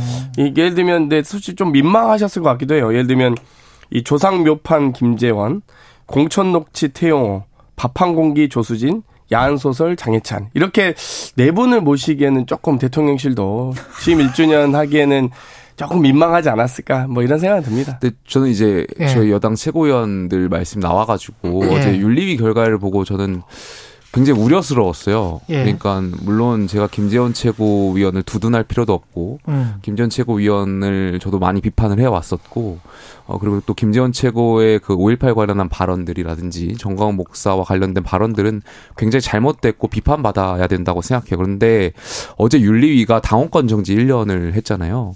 그러니까 저는 공천 기회조차 박탈한 거잖아요. 신청을 할 수 있는 기회. 그리고 이것이 자칫 선출직 최고위원에 대한 참정권을 제한하는 것 같아가지고 저는 윤리위의 결정이 굉장히 우려스럽다는 생각을 좀 많이 했고요. 아니 선출직 최고위원에 대한 그런 판단 그러니까 선출직에 대한 그런 존중이 필요한데 이분들이 문, 물론 잘못했다고 하더라도 그러니까 공직 기회에 기회를 부여해 가지고 여기에 대해서 유권자들이 판단할 수 있는 시스템이 돼야 된다고 생각되거든요. 그러니까 음. 아무리 최고위원들 잘못한 게 있으면 여기에 대해서는 유권자가 뭐 공, 국회의원 될지 말지를 판단해야 하는 것이 선출직에 대한 시스템이 되어야 된다고 하는데 다 그 품위 유지 위반이라는 굉장히 애매모호한 걸로 어, 참정권까지 박탈하는 거는 과연 우리 국민의힘이 지향하는 그런 자유민주주의에 부합하는가 저는 굉장히 좀 우려스러웠습니다 어제. 그러니까 사실 지금 태영호 최고 얘기 다음에 나올 거라서 제가 좀 참고 있었는데요. 예, 사실 같이 말하세요. 예, 태영호 네. 최고위원 이 사안이 그러니까 네. 예를 들면 5.18이 헌법 정신에 수속돼서는 안 된다. 또 조상묘도 판단하는데 이 김재원 최고의 발언보다 태영호 최고위원의 발언은 이 비교도 안 될 정도로 심각한 발언이었습니다. 공천 개입을 사실상 음. 대통령실의 개입을 이 본인이 듯한? 시사하는 발언을 한 거기 때문에 뭐 음. 뭐 제주 사삼도 물론 심각하고요. 김구 선생을 어떻게 이 김일성에게 이용당한 사람으로 폄하하는지 이런 부분들은 어, 정말 심각하다고 봤는데 저는 결국 이 당원권 정지 3개월을 보면서 아 태영호 최고위원이 비장의 무기가 있구나라는 오히려 그걸 입증한 게 아닌가라는 생각이 들고요. 방금 김영태 최고 전 최고께서 지적하셨던 대로 이 최고위원은 다른 당직 자와 다르게 선출직입니다. 음. 그런데 이 비선출직 윤리위원회에서 이 당의 서열 뭐 거의 3위부터 7, 8위까지 이 서열을 점유, 점유하고 있는 선출직 당직자에 대해서 징계를 준다. 그것도 이 국회의원 총선 출마를 막을 수 있을 정도 피선권을 박탈할 정도의 윤리와 권한을 갖고 있다. 이거는 어, 사실상 최고위원도 이렇게 징계 주는데 다른 국회의원들 꼼짝마라고 얘기한 것과 같습니다. 사실상 공천 심사를 윤리위가 하겠다는 국민의힘의 의지를 보여준 것이고요. 어, 뭐 윤리가 뭐만 이제 꼬투리 잡으면 뭐 일반 국회의원들은 뭐 당연히 뭐 당원권 정지 지금 제가 보기에는 뭐 앞으로 시간이 줄어들면 올해 한 9월 10월만 돼도 당원권 정지 6개월이면 총선 출마 박탈됩니다 자격이 음. 그렇기 때문에 저는 이제 공천 심사를 윤리위를 통해서 어, 지극히 검찰 독재 같은 느낌의 예. 이 그냥 수사하고 이 재판하면 끝난다 너희들은 이렇게 꼼짝마 지금 윤리 심판이기 때문에 좀 이건 좀 저는 심각하게 받아들여셔야 된다. 국민의힘 당원들께서도 뭐 그렇게 봅니다. 지금 김용태 전 최고 같은 경우는 만약에 지금 최고위원이 공석이 하나 되니까 음, 예, 예. 전국위에서 결정을 한다면서요? 예, 저희 그렇게 되어 있습니다. 예, 안 나가십니까? 그러니까 지금 저는 안 나갈 생각이고요. 뭐 거기에 대해서 전부 다 그거는 뭐 그분들하고 어. 저 이야기를 해봐야 될 것 같은데. 예. 근데 지금 재보궐이 만약 있다고 하더라도 그러니까 출마에 큰 의미가 있을까에 대한 생각이 있어요. 그러니까 무슨 말이냐면 아마 이쯤 되면 이제 최고위원분들이 이제 소방수가 될 거예요. 그러니까 비대위 이야기가 나오기 점점 시작하는 것 같고 비대위 이야기를 끄기 위해서 이제 언론에 다 나가서 최고위원들이 소방수 역할을 하는 것 같은데, 음. 그러니까 저희가 지난 지도부에서 비대위로 가는 방향성을 하나 더 만들었잖아요. 예. 최고위원들이 선출직 최고위원 다섯 명 중 네 명이 사퇴하면 비대위로 가게 되는 방향이기 때문에 음. 그러니까 지금 선출직 어쨌든 네 분 중에 두 분. 분이 지금 한 분 사퇴하고 한 분 사고니까 나머지 두 분이 사퇴하게 되면 음. 비대위로 갈 가능성도 생긴 거거든요. 이준석 전 대표도 비슷한 이야기를 했죠. 아, 그렇습니까? 네. 저는, 그러니까 물론 저는 여당 일원으로서 비대위가 들어서는 거는 굉장히 반대하는데, 네. 어쨌든 결과적으로, 그러니까 제가 지난 최고위에서 이제 비대위 가는 과정을 봤을 때, 물론 저는 처음에 최고위원을 사퇴하지 않겠다라고 여러 차례 말씀드렸으니까, 사퇴한 최고위원들이 그 하루 이틀 동안 용산의 의중을 찾기 되게 바빴었어요. 음. 그러니까 권한대행 체제를 유지하는 것이 용산의 의중이냐, 예. 아니면 우리가 사퇴하는 것이 사퇴해서 비대위로 비상 상황을 유발하는 것이 어 당의 비대위 그러니까 비대위로 가는 것이 용산의 의중이냐 음. 그거 가지고 비공개에서 최고위원들끼리 막 말을 추적했었거든요. 근데 그렇군요. 결과적으로 사퇴를 했고 그것이 음. 이제 용산의 의중이었지 않았는가 이제 의심을 하게 됐는데 음. 지금 현재 상황은 그러니까 지금도 결과적으로 용산의 의중이 중요하겠죠. 그런 사례 과거 사례를 비추어 본다면 만약에 비대위로 간다는 어떤 결정이 서면 나머지 최고위원 두 분이 사퇴의 마음을 먹으면 얼마든지 비대위로 갈 수 있는 상황이 된 거잖아요. 그렇군요. 근데 네. 지금 김영태 최고위원 발언은 좀 저는 심각한 문제라 보는데요. 예.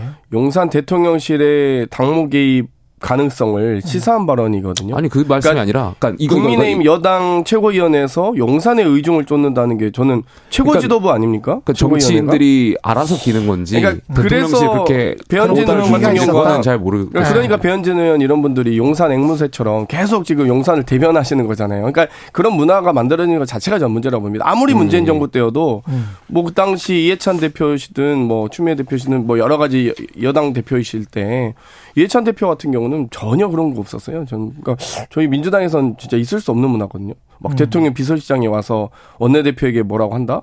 있을 수 없는 일입니다. 원내대표는 음. 당 서열 2위인데요. 네. 그렇군요. 민주당 이야기를 좀 해볼까요? 민주당도 지금 비대위로 가야 될지도 모르는 상황도 민주당도 마찬가지인 것 같은데 지금 돈봉투 의혹에서 김남국 의원 코인 의혹 계속 이렇게 나오고 김남국 의원은 아까 하태경 의원도 지적했습니다만은 이게 왜 그때 매매 매매 시기도 좀 이상하고 그 다음에 왜 한 종목에 위믹스라는 한 종목에 거의 몰빵 투자를 했나 했는가 그것도 좀 이상하잖아요. 그, 그 전에는 이해상충이었는데 지금은 좀 이상한 것들이 좀 있어요. 그 투자 규모도 좀 어, 다른 것 같고 해명과 어떻게 보십니까?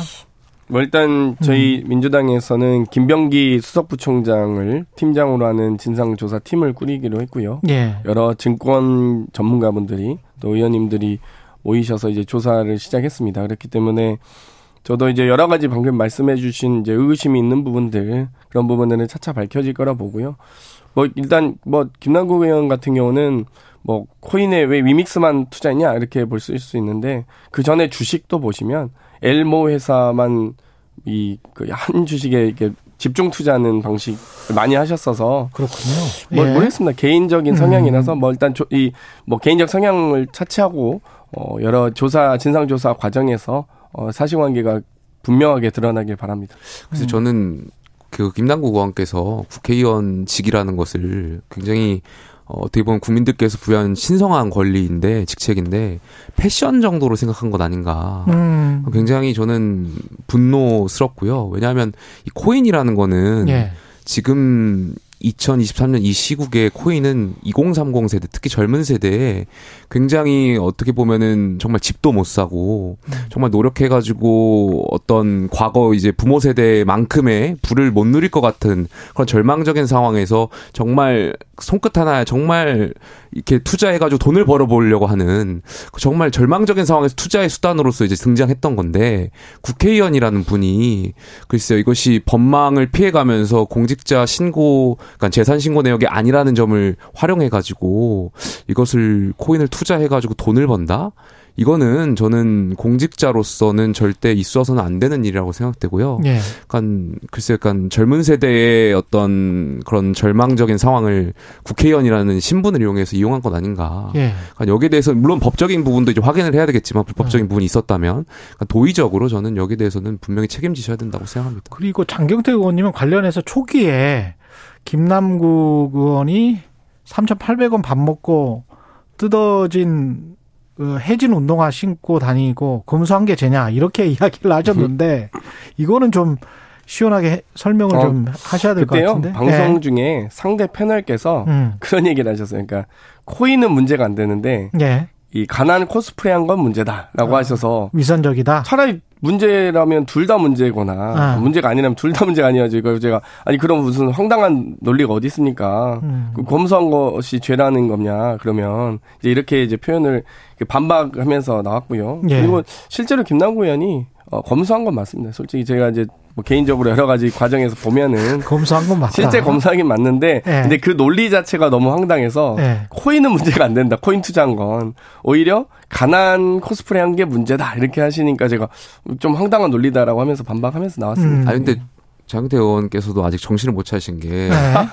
아니 그렇게 국민들이 지금 분노하고 그 이중적인 그런 생활들 그리고 굉장히 그런 가난을 코스프레했던 그러니까 그 영상 올렸던 것만 보더라도 굉장히 본인이 그 갖고 있었던 자산과 다르게 네.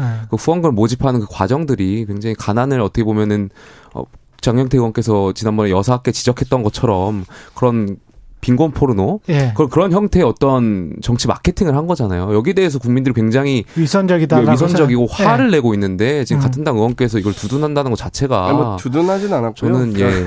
반성하셔야 될 것 같습니다. 마케팅하는데 빈곤 포르노는 좀 구분해 주셨으면 좋겠어요. 그러니까 자기의 가난과 이런 것들을 이렇게 홍보 수단으로 활용하는 건 빈곤 마케팅일 수 있는데 예. 제가 김건희 여사를 빈곤 포르노로 지적했던 것은 아동의 타인의 가난과 질병을 자신의 홍보 수단으로 활용하는 건 포르노그래피다라고 할 수 있거든요. 그래서 좀 두 개는 구분해 주셨으면 좋겠고 물론 이제 그런 부분이 있을 수 있습니다. 김남국 의원이 빈곤 마케팅을 한 거 아니냐 거기에 대한 지적은 할 수 있는데 근데 이제 그런 건 있습니다. 그러니까 여러 가지 이제 정치인이 정치 활동을 개인의 사비로 하는 부분과 음. 정당하게 후원을 받아서 정치 자금으로 합법적으로 활용하는 부분이 있거든요. 예.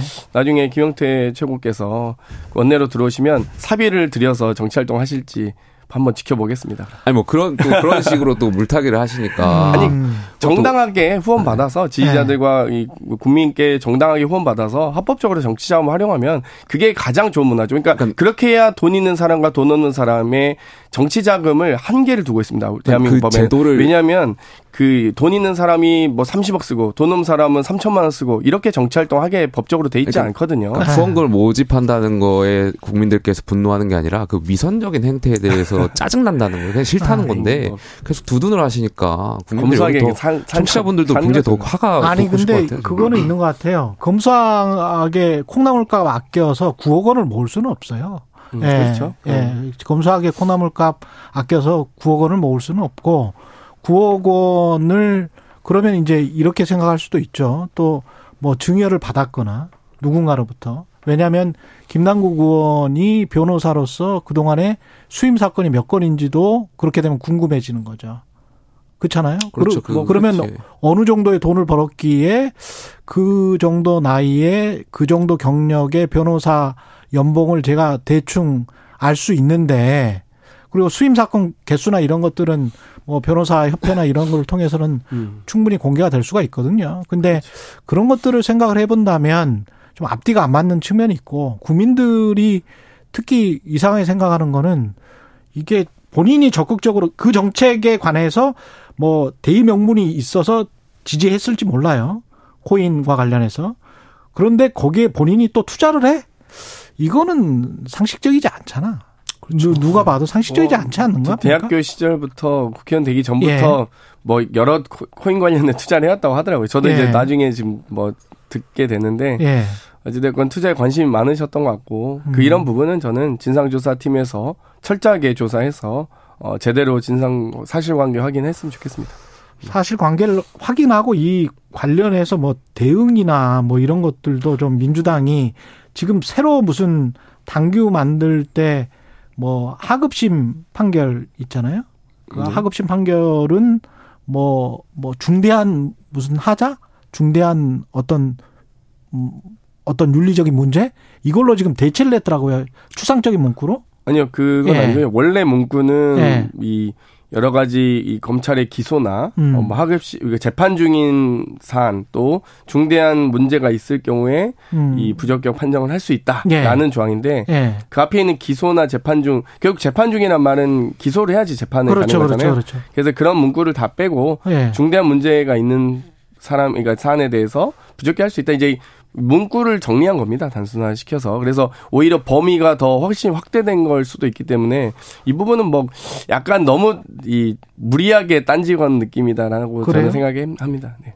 근데 앞에 거는 상당히 구체적인 부분이고 뒤에 거는 이제 추상적이기 때문에 그 기준을 누가 만들 것이 그 기준을 누가 정할 것이냐 이렇게 되면 당 지도부가 정할 수밖에 없고 그렇게 되면 아닙니다. 그거는 뭐. 다른데요. 예. 저희가 특별 당규라고 해서 국민의힘은 예. 이제 공천을 당규 뭐 이런 게 없잖아요. 그냥 막 하던데. 예. 당원 당규가 있습니다. 아, 있긴 하죠. 당원 당규. 예. 근데 저희는 이제 공천 기준에 룰과 관련된 특별 당규가 있습니다. 그래서 예. 거기에 그 하부 조항에 예. 7대 부적격 사유가 있어요. 그러니까 후보자 검증 과정에서 적격 부적격을 나누는 기준이거든요. 이 사안 자체는. 예. 그래서 중대한 문제가 있을 경우 그리고 그 중대한 문제에 대해선 7대 부적격 사유가 다 있습니다. 그러니까 음. 방금 말씀드린 뭐 기소나 이런 부분은 절차에 대한 부분이고요. 사안에 대해서는 다 명시가 되어 있습니다. 음. 그이 하부 조항에.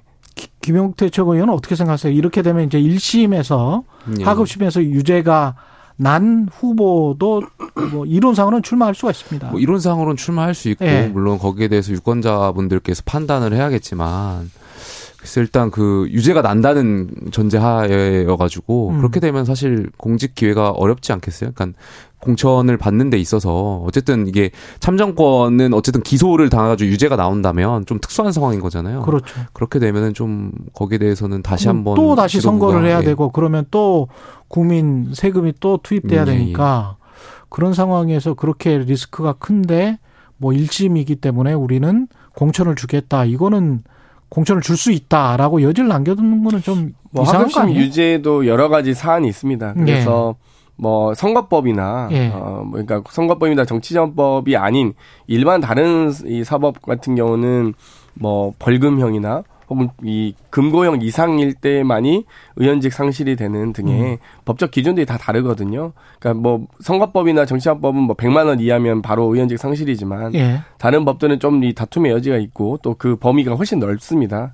그래서 뭐 그거를 뭐 정확하게 뭐 제가 지금 음. 뭐 얼마로 이 특정해서 뭐이 얼마 이상은 안 된다. 뭐 예를 벌금형 100만 원 이상은 안 된다. 이렇게 이제 기준을 지금 특정해서 말씀드릴 수 없고요. 음. 이 7대 4 부적격 사유에 대해서 저희가 당연히 엄격하게 적용할 거고 그 과정의 문구만 지금 좀 단순화 시킨 거다 이렇게 보시면 되겠습니다. 민주당 혁신위원장이시잖아요. 네. 그러니까 혁신위원장이시면 아무래도 이러한 부분에 있어서 더 혁신적으로 좀 국민의 어떤 그런 생각을 잘 반영하실 수 있도록 음. 하셔야죠. 당연히요. 네, 그 문구를 정리한 거니까요. 네. 근데 이 기준과 관련해서는 저는 좀 저 지금 전반적으로 여야가 대통령실 쪽 정부 쪽도 지금 방통위 관련해서 기소를 했는데 기소해서 지금 어 면직시킬 것 같은 그런 분위기로 가잖아요 대통령이 음, 네. 기소만 해도 면직. 근데 지금 항소심에서 유죄 판결이 이미 나온 김관진 전 국방장관은 또 대통령실의 민간위원으로 또 위촉하겠다는 거잖아요.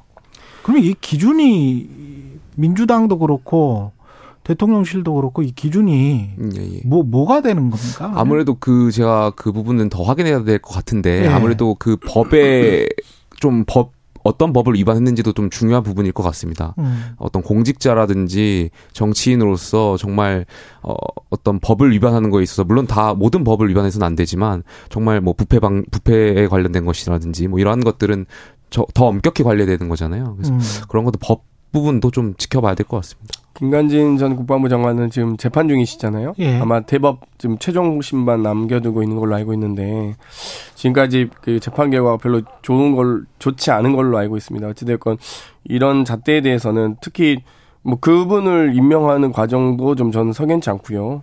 또 합의제 행정기관인 방통위원장에 대한 이런 정치적 탄압. 정말 지금 압수수색을 몇 번을 합니까 도대체? 방통위원장이 제대로 직무를 오히려 방통위 직원들도 다 줄줄이 불려가서 제대로 업무를 할 수가 없는 지경입니다. 그렇기 때문에 저는 이제 좀 이 이 검찰 수사와 압수수색 막 구속영장 이런 식으로 계속 이 정말 겁박 정치는 좀 안 하셨으면 좋겠어요. 그러니까 명백하게 한상현 방통위원장의 범죄 혐의가 있다. 그러면 거기에 대해서 징계를 줄 수 있겠죠. 근데 막 털어가지고 뭐 하나 나오나 보자 해가지고 하나라도 꼬투리라도 잡으면 뭐 어떻게 하려고 하는데 지금 꼬투리 잡으신 것도 없고 지금 TV조선 재승인 가지고 하더니 또 경기방송 재승인 가지고 하고 모든 사안에 대해서 건건히 조사하면 예를 들면 이 당연히 기관장이 결제를 뭐 하다못해 한 달에 30건을 한다면 그 30건 모두 다 들여다보고 모두 다 수사할 겁니까? 그러니까 이렇게 먼지털이식으로 하면 안 됩니다. 그럼 사람 이게 이게 지금 저희가 공직 사회가 얼마나 지금 문제가 발생하고 있는지 이 대통령께서도 좀 아셨으면 좋겠습니다. 예. 그리고 이상민 행안부 장관 탄핵 심판 정식 재판이 시작됐는데 이 이거는 참사 책임 규명도 그렇지만 도중 의 장관이 그냥 자진 사퇴하거나 이, 런게 정치적으로는 가장 합리적일 것 같은데 어떻게 보십니까? 글쎄요, 저는 물론 네. 이제 고위공직자가 여기 대해서 이태원 참사에 대해서 아직 책임지는 고위공직자가 없어서 굉장히 안타까운 마음이 있는데 음. 어쨌든 이상민 장관이 사퇴를 하지 않겠다라는 게 이제 정부의 그 결정 방향이었고 그렇다면은 어떤 추후에 이제 그 조사 결과를 보고서 이제 책임지는 방향으로 갔어야 되는데 사실상 탄핵이라는 것을 이제 민주당이 힘으로 밀어붙였잖아요. 그러니까 이 부분은 중간에 도중에 사퇴하는 건 좀 말이 저는 안 된다고 생각되고 좀 지켜봐야 될 것 같습니다. 재판 결과. 예. 그러니까 짧게 예. 김영태 최고도 지금 정신이 번쩍 드는 태영호 최고위원 같은 그런 부분은 고민하셔야 될 것 같은데 근데 지금 이상민 장관 같은 경우는 저희가 민주당에서 해임 건의도 했고요. 국정조사도 했습니다. 최소한 이 재난 관리의 책임자가 누군지 이번 기회에 더 이상 재발 방지가 돼야 되지 않겠습니까? 오늘 이번 기회에 관리 책임자를 해야 되는데 거기에 대해서 지금 법원까지 끝까지 가겠다. 본인이 정치적 도의적인 책임 전혀 안 지겠다. 지금 이 S 모 언론사 예. 보도를 통해서 보면 김광호 서울청장도 끝났습니다. 경, 예. 그 경찰과 검찰 예. 모두 구속 의견인데 김용태 전 국민의힘 최고위원 장경태